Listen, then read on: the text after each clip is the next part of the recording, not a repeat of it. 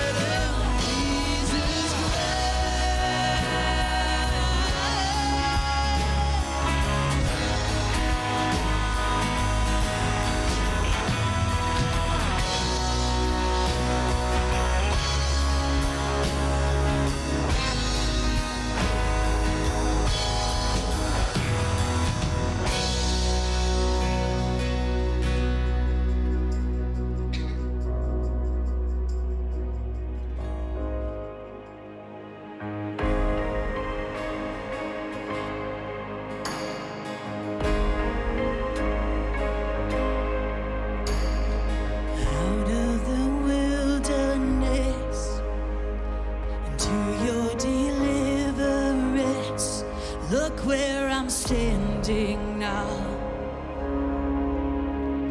And these hands that once were chained and now lifted high in praise. Look where I'm standing now. Look where I'm standing.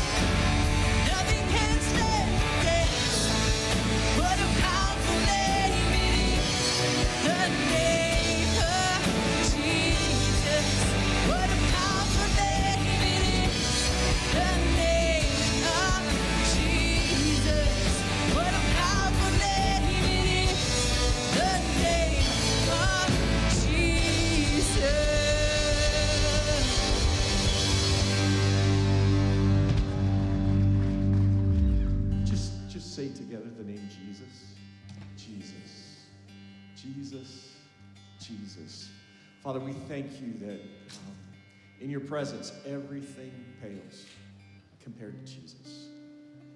He is our life, our blood, our uh, God. He's the one who sustains us mo- moment by moment, and we thank you for sending him to us to live among us, to die for us. In his name we pray. Amen. Go ahead and have a seat. Good morning. I expected a full house this morning. Everyone who uh, ever rooted for Michigan to uh, uh, to be here. Uh, hey, we are glad you are here and would love to know that you're here. So, down at the left end of each of the pews, there's a little black book there, a welcome book that we call it. Would you take that if you're uh, not down at that end of the, of the pew? If you can just grab it, fill that out, and pass that over. If you've been around for the last several years, you know that for a long, long time we did, we had people check in electronically and we went back to using the books. There's a reason for that, okay? Let me just explain that. What was, what was happening is that as people would come, there people who came for the first time are, are a little bit less likely to go onto the app or to do the digital thing to let us know that they're here. And so we were missing a lot of people, and we want to know that you're here. So if you fill out the book, if everybody fills out the book and passes it over, everybody who's here think, uh, thinks, oh, that's what we're supposed to do. And so they do. So do that, all right?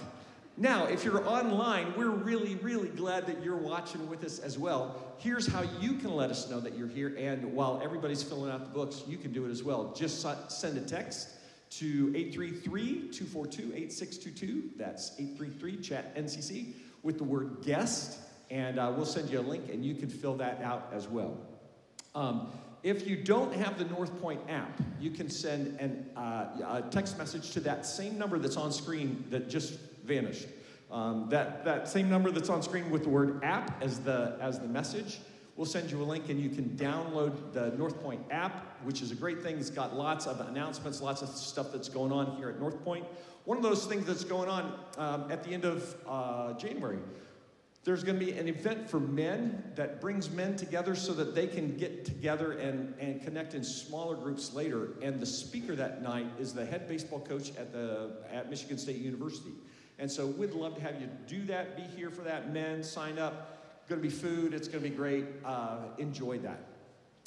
One other thing that you'll find in the app this week is that next Sunday, uh, December 4th, there is a blood drive here at Northpointe during the morning worship services. So if you have blood, you can donate next week, all right?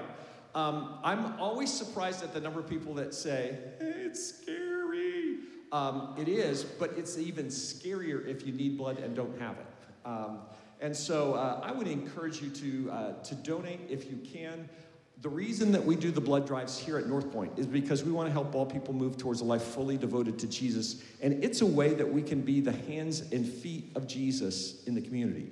Uh, to be able to donate uh, lots and lots of blood and make a difference and be known for that as a church. So I, I, I do hope that you'll be a part of that. Um, let me check my notes on what I want to say. Hey, um, did y'all have a good Thanksgiving this past weekend? I was thinking, I was thinking, what do you do after Thanksgiving? You know, you, you eat the turkey and you have the meal, you're with your family. What, what are the action steps that you take from Thanksgiving? You can say, Oh, I'm thankful for this. I'm thankful for my family. I'm thankful for all the blessings that God's given. But what do you do? I think when we're truly thankful, when we really get that, it creates in us a spirit of sacrifice and a spirit of generosity. Those two things. Some of you know that from Thanksgiving because you're thankful for your family, sort of, right? You're thankful that they're your brothers, your sisters, your mom, dad, your kids, whatever. But because of that gratitude that you have, you're willing to be generous with your time with them. You're willing to sacrifice some things so that everybody can come together and celebrate at Thanksgiving. Um, Thanksgiving produces uh, Thanksgiving produces a spirit of generosity and a spirit of sacrifice. I, want to, I just want to encourage you today as we give our offerings, uh, as we give financially back to God. Whoa! Everything okay?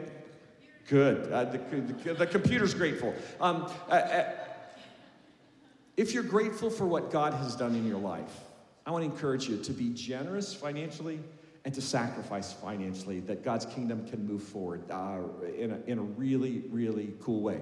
If you want to give um, cash or check today, there are some containers at each of the doors as you leave. If you want to give electronically, you can send a text to 833 242 8622, chat, uh, chat NCC with the word give. We'll send you a link and you can do that as well. Um, I'm going to pray for our offering in just a second, but before I do that, um, I, it's my privilege to introduce to you who's going to speak this morning. Larry Carter, um, over the last several years, has become a friend of mine, and I'm grateful. Larry and Judy have, have worshiped with us some. Uh, Larry is the former president of Great Lakes Christian College here in Lansing and, uh, and a longtime pastor as well. He was a pastor at uh, Kentwood Christian Church in Grand Rapids for like 15 years, and then the president of Great Lakes for 22, 23 years. And he's speaking into our series, into our Experiencing God series about kingdom people. And so I'm, I'm just really excited that he can be here and can speak. Let's pray right now for him and for our offering. Uh, Lord, we thank you for the way that you've blessed us.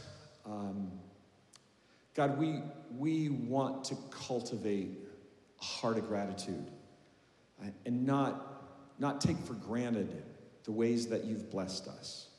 Um, Lord, we thank you, and, and we just ask right now that you would multiply what we give today, that you would take our tithes, our offerings, our gifts, and that you would use them to move your kingdom forward, both here at Northpointe and around the world. Uh, God, speak through Larry uh, today. Um, open us up and speak to us, God, from your word. In Jesus' name we pray. Amen.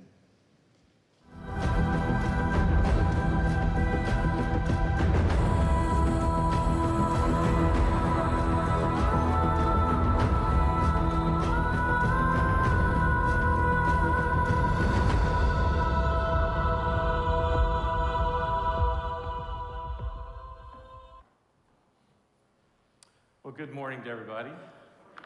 You know what I love about Rick is that uh, he loves the Lord Jesus and he has the joy of the Lord in him. This guy was in Columbus yesterday.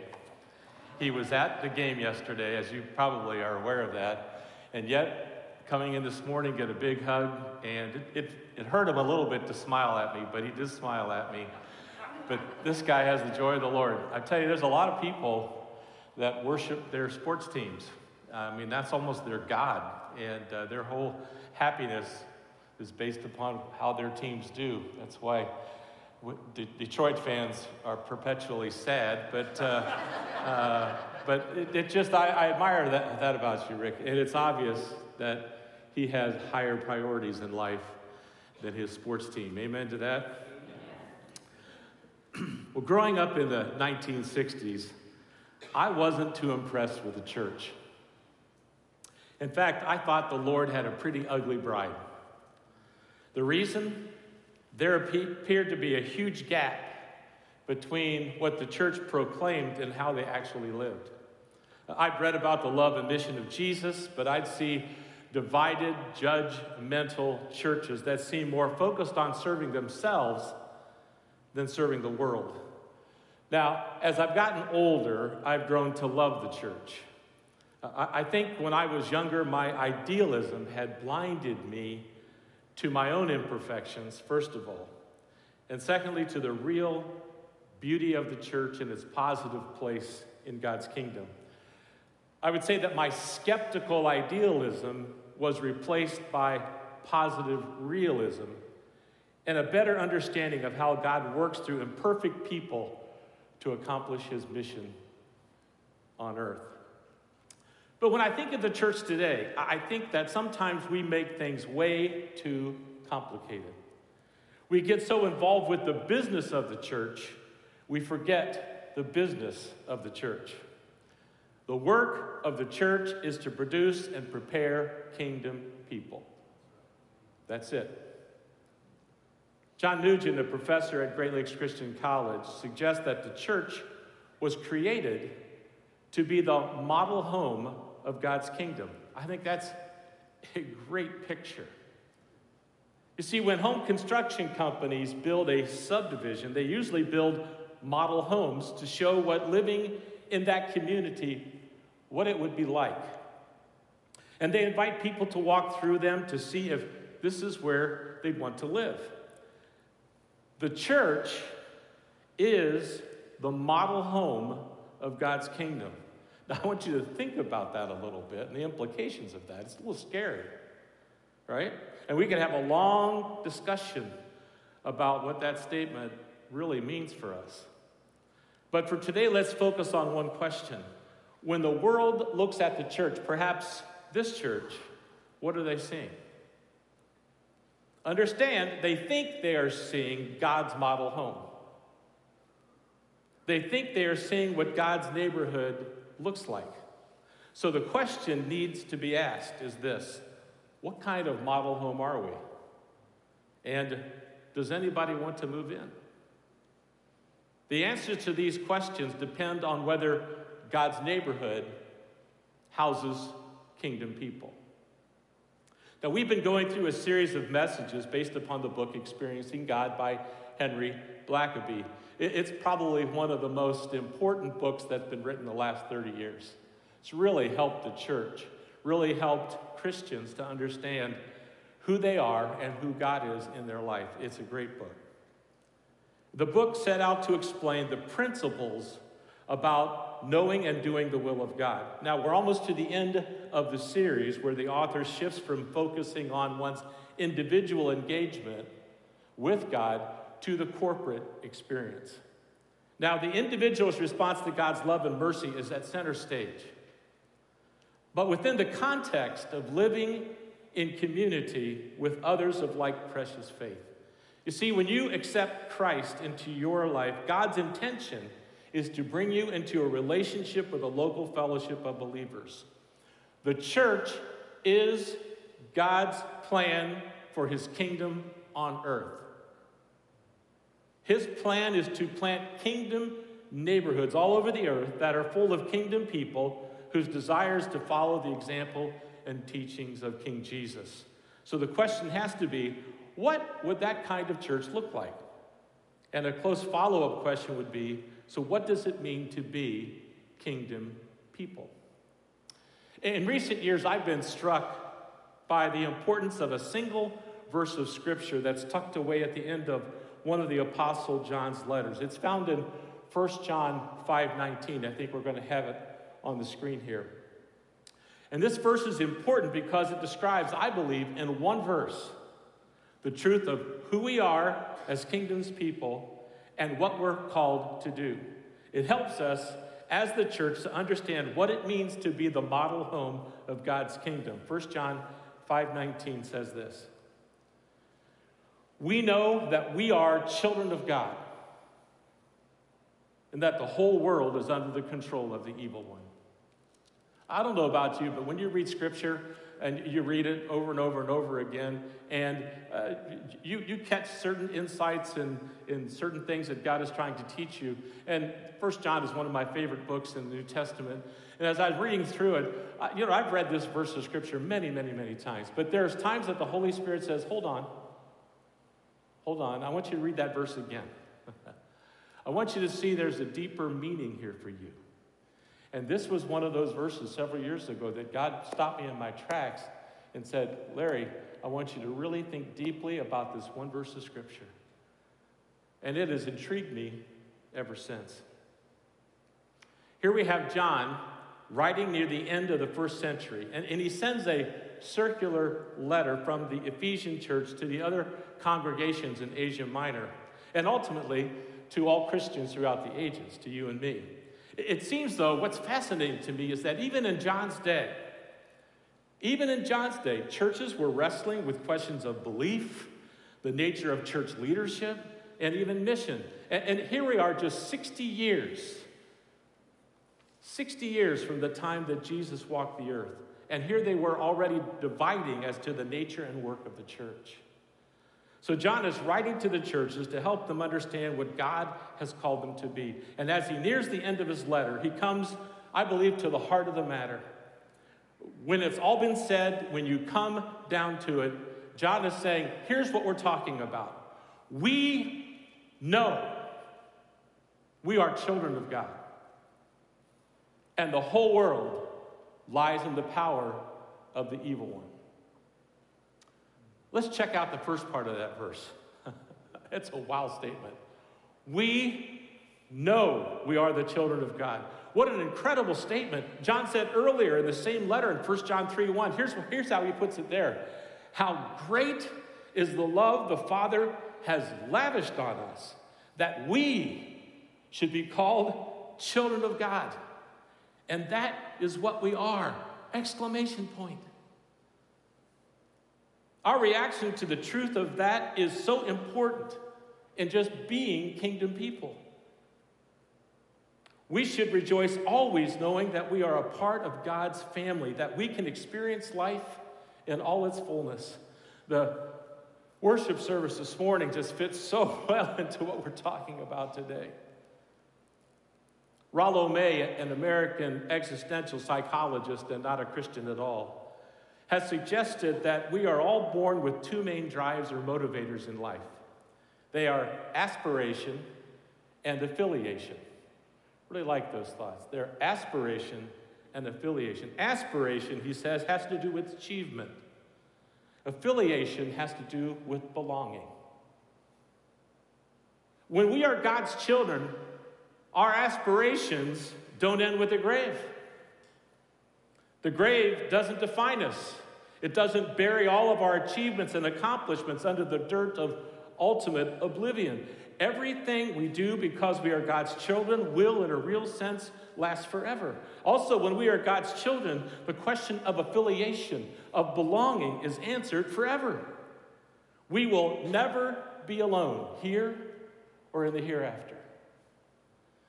My father in law uh, passed away in 1999 of stomach cancer. He was a real strong Christian man, was a deacon in the church, loved Jesus. At the end of his life, he wanted to be home. He didn't want to have any drugs in the system, didn't want to have any painkillers, morphine. He wanted to be alert and bright to the moment he breathed his last. He endured the pain because he wanted to be in the present moment with his family. And as he was lying in his bed up in the upstairs bedroom and my, my wife was there, my, my daughter Jill, who was 19 at the time, of course, uh, my, my wife's brother, some elders, some members of the church, and, and of course, uh, my father in law's wife, my mother in law, Margaret. And he's lying there and he's, he's talking. He's talking about how much he loves everybody in that room. He wanted them to know that right at the end. And then he started to fade away. And when he was, he would kind of close his eyes and go to sleep. And when he was uh, uh, asleep, uh, he would raise his hand like this and was up in the air waving. And then when he'd kind of open his eyes, it would drop, and he was so tired and emaciated, he couldn't even take a wet cloth, wet cloth to wipe, wipe his lips. He was so tired. And he was talking, and as he was talking, he kept quieter and quieter. And right at the end, he was talking, but he was talking so uh, quietly uh, that Judy's mom went next to the bed and said, Tom, are you still talking to us? Or who are you talking to? He says, No, I'm talking to Jesus. And she said, Can you see him? And he said, Oh, yes. And he's beautiful. And he died. Now, my daughter, who was in the room at the time, said, Dad, that was my worst moment in my life and my best moment in life. She said, You could feel the presence of the Holy Spirit so much you could cut it with a knife. That's how she described it. That's the death of a Christian. At his death, he was surrounded by his biological and his spiritual family. At his death, he passed into the arms of Jesus. This is what it means to be children of God. Whether we are in this world or the next, we exist in a fellowship with others that's going to last forever. The world should see the joy and confidence that belongs to, belongs to kingdom people. When we come together and celebrate and share this love that we have with Jesus, and to know that not only all our aspirations are with Him, our affiliation is with Him, and they last forever. When I was a pastor of a church in the Grand Rapids area, I usually went to the same drugstore to get a prescription. And as a result, I became acquainted with the lady at the cash register. Now, she was not a Christian, but I always took the opportunity to encourage her to come to church. Well, after several failed attempts, she told me why she wasn't interested. It seems that Sundays, right after church, are the worst time to deal with customers. She told me that churchgoers, right after services, are the grumpiest, most demanding people she has to deal with all week. She said this If that is what going to church does to a person, why would I want to go? Yow. I, I didn't ask her, is anybody from my church? I didn't ask her that. I, I didn't ask that. But what, what an indictment, folks. People know who we are. I mean, they sense there's something different about us, and we should be living with a joy that has no end. Kingdom people understand who they are and live like it. Amen? We need to be full of life and love life. Uh, when I was a teenager riding with my dad, he asked me a question. Now, you have to understand, my dad, old school type of guy, uh, shake hands kind of guy. The only time I ever had a hug from my dad was after uh, mom passed away and I first saw him and he gave me a hug. That's the first and only time I ever had a hug from my dad. All right? Just one of those handshake. How you doing, son? Right. You know, very quiet man, very brilliant guy. But when they're in the car, it's silence. No radio, no conversation. It's getting from point A to point B as fast as possible. Anybody, anybody, nobody, anybody like that? I think you might know somebody like that. Anyway, so we're driving in the car. I'm sitting in the passenger side, and he looks at me. I'm 18 years old. I'm 18. He looks at me and said, Son, yes? He said, Do you know who you are? Now, no preamble, no discussion, just, Do you know who you are? And I said, Yes, I'm a Carter and I'm a Christian. And he said, Good answer. And we drove on. That was the total, total conversation I had with my dad. But he understood and I understand uh, what that answer meant. You see, that answer defined me then, and you know what? It, it defines me now. I know what it means to be a Carter. I mean, he drilled it into us. This is what Carters live like. This is who we are as people. Uh, this is how we react to people. And, and, we've done genealogical studies, and we find out we have a rich heritage of faith going back over 500 years, the Carters have been Christians. So I know what it is to be a Carter, I know what it is to be a Christian. And you know what? There's a comfort and a strength that comes from knowing who you are. We know we are the children of God.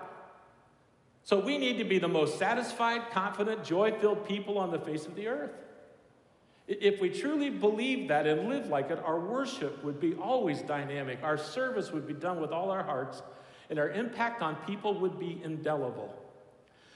But some people take the first part of this verse the wrong way. They understand that they are part of God's family, but they think that they've been allowed into an exclusive club that's only for the privileged few.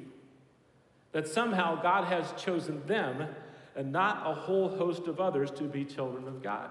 And sometimes our theology messes that up a little bit, folks. Hate to say it. I was in West Michigan for a long time, and if you know anything about West Michigan, there's a certain theology that it's a very exclusive club you belong to.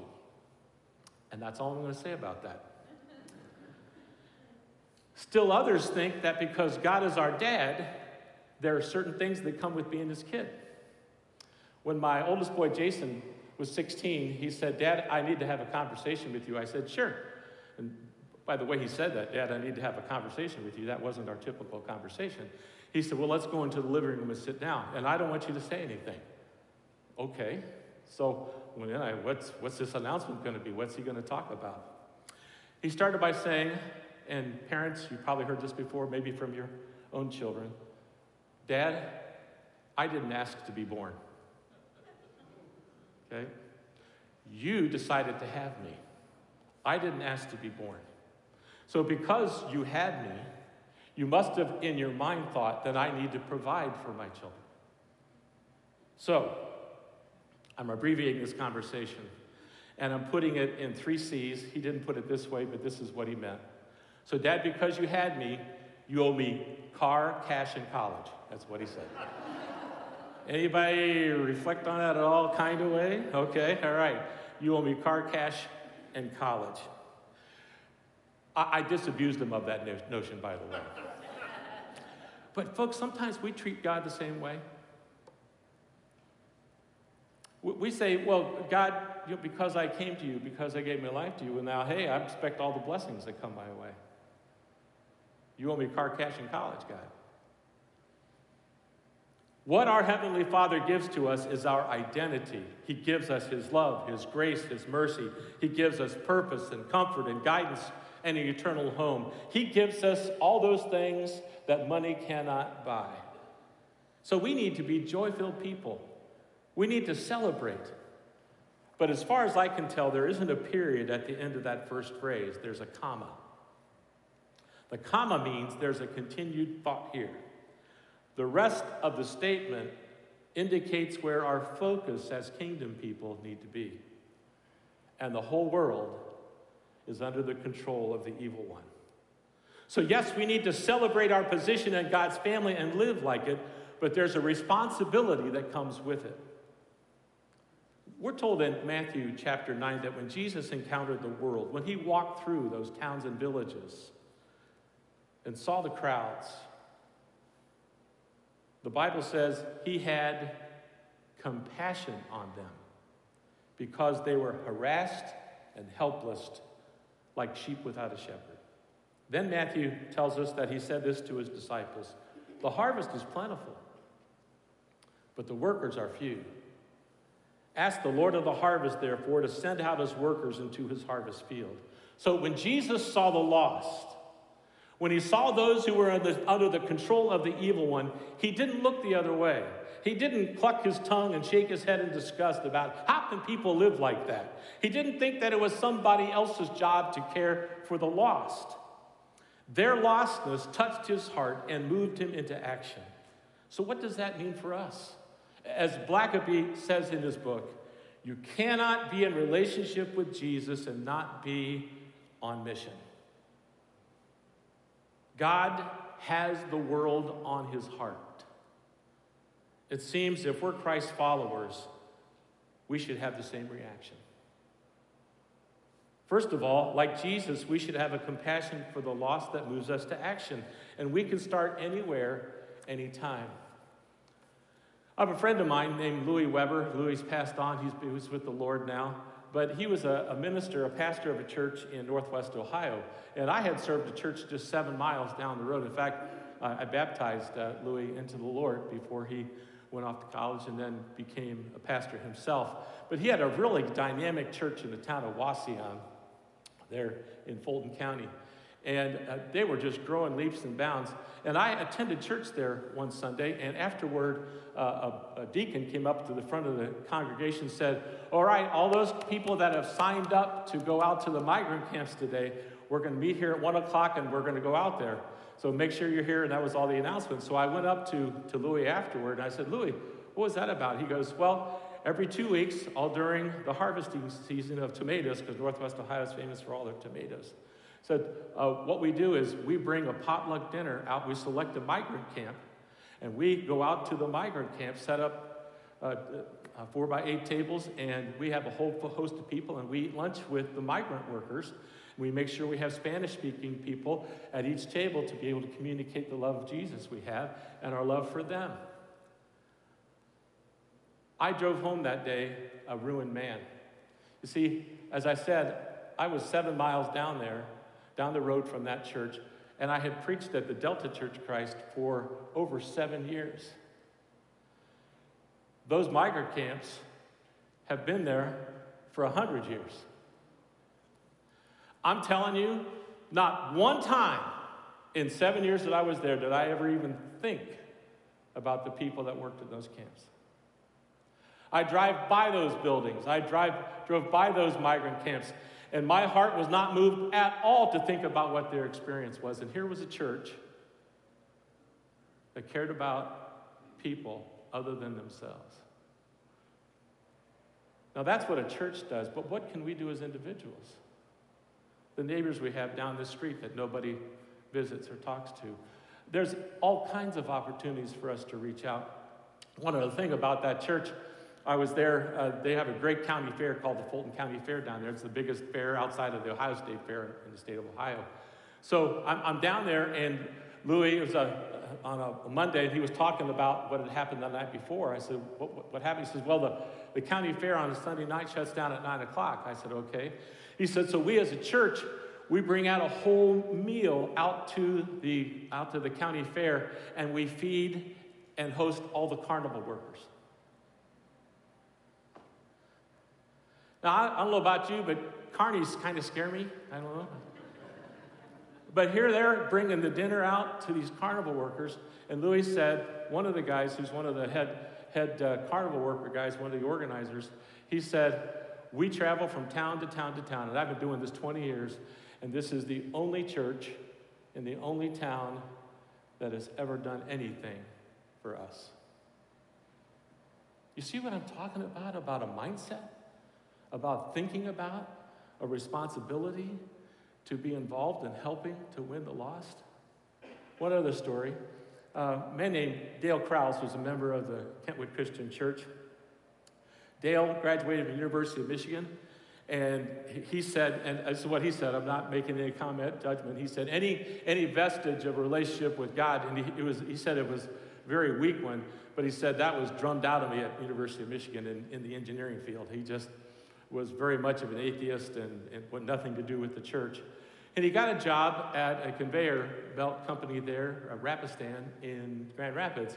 And he was an engineer, and he was doing very well, became the head of his department. And he said there's always, there's two guys in the department that always, for during the lunch break, they'd bring their lunch and they'd sit over at their own desk and they'd be doing a Bible study and pray together. And he said we used to just mock those guys. We made fun of them, Bible thumpers and whatever. And he said one day, after about three years of this, he goes, I went over to talk to them and I said, What do you guys do over here? He said, Well, first of all, Dale, we pray for you every day. And he goes, Oh, and we studied the Bible and so forth. And he said, What do you pray about? That you'll come to know who Jesus is.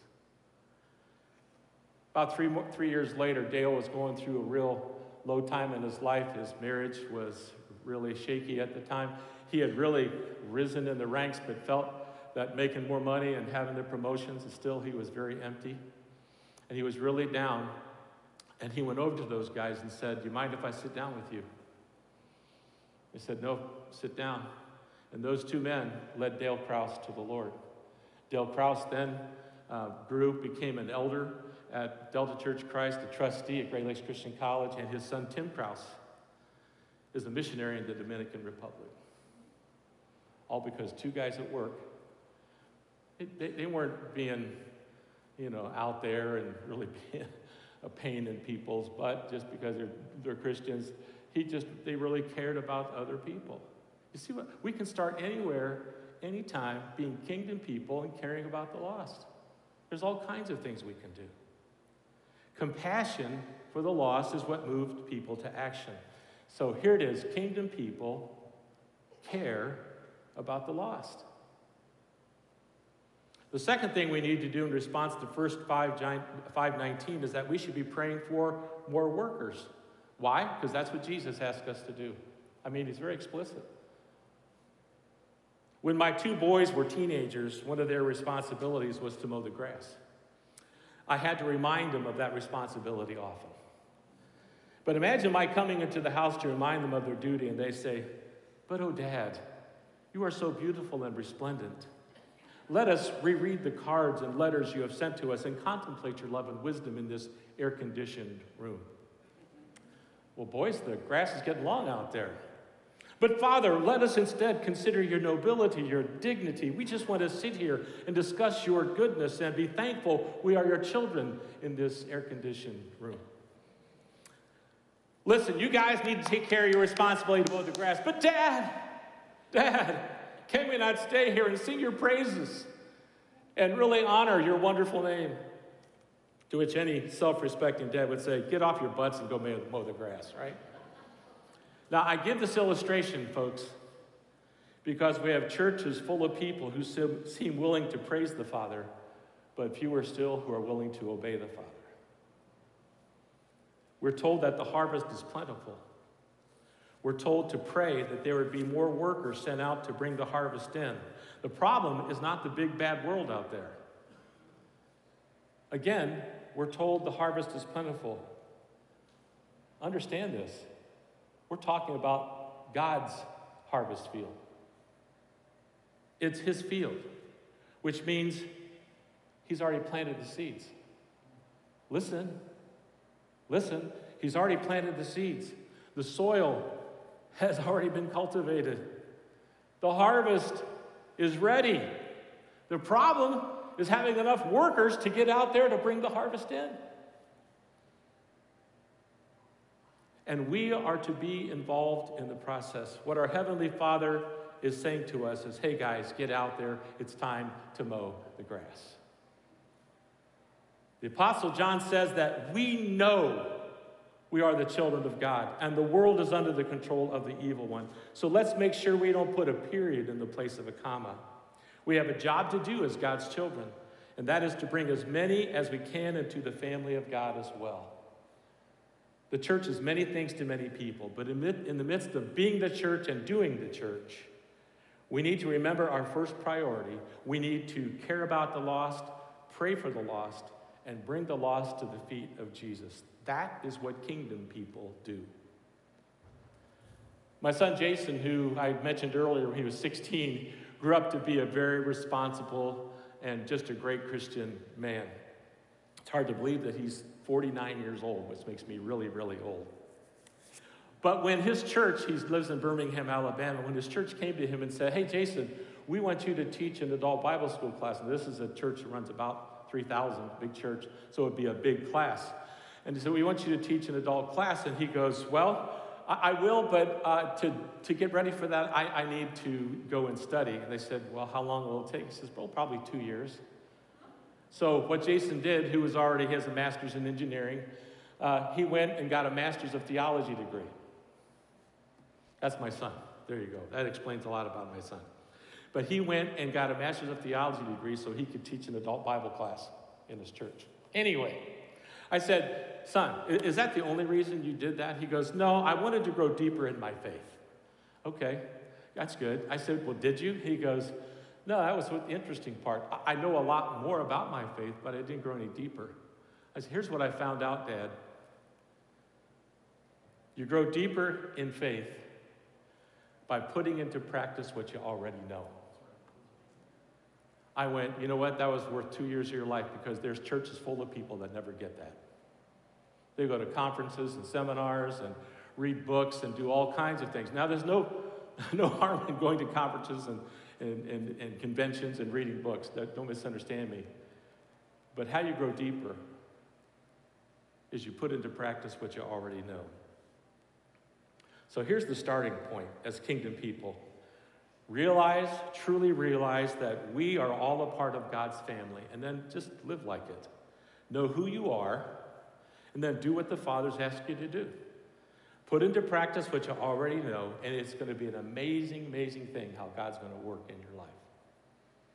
So here's the challenge for kingdom people to live like a child of God and to love the world like our Father God. When we do that, we become a model home for God's kingdom. We become a place that celebrates, that cares, and obeys. People, saved or lost, will want to be a part of that neighborhood. Let's pray. Heavenly Father, I, I thank you for the opportunity of speaking your word. Uh, it is an honor to me to be able to represent you in even this fashion. Uh, Father, you know my own heart and how far I still have to go in growing in my understanding of my place in your kingdom. But Lord, I just pray that through your Holy Spirit, not only myself, but all those in this place can come to a, a, a fresher awareness of who we really are as your children and what we need to be doing in a world that's under the control of the evil one. Father, thank you for loving us as you do. Thank you for being our Father. As I pray this in Jesus' name, amen.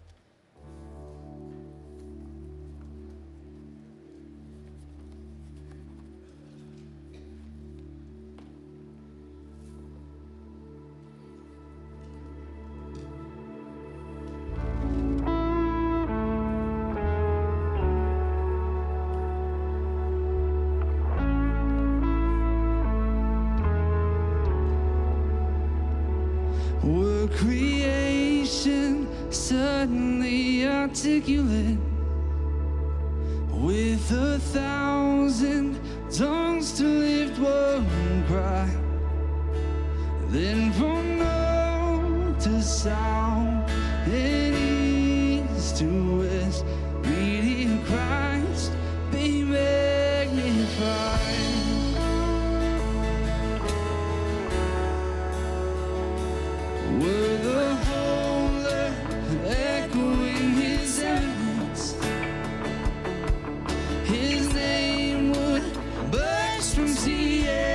sky.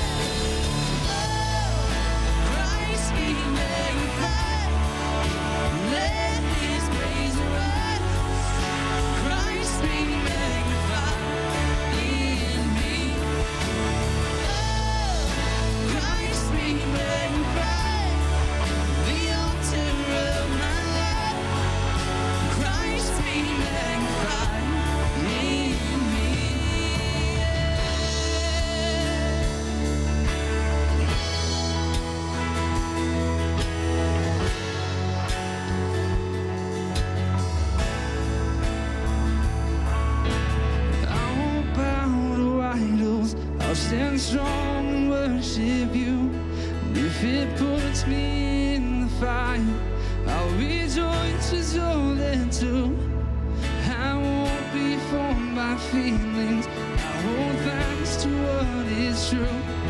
If the cross brings transformation, and I'll be crucified with you. Cause death is just a doorway to resurrection life. And I'll join you when you rise.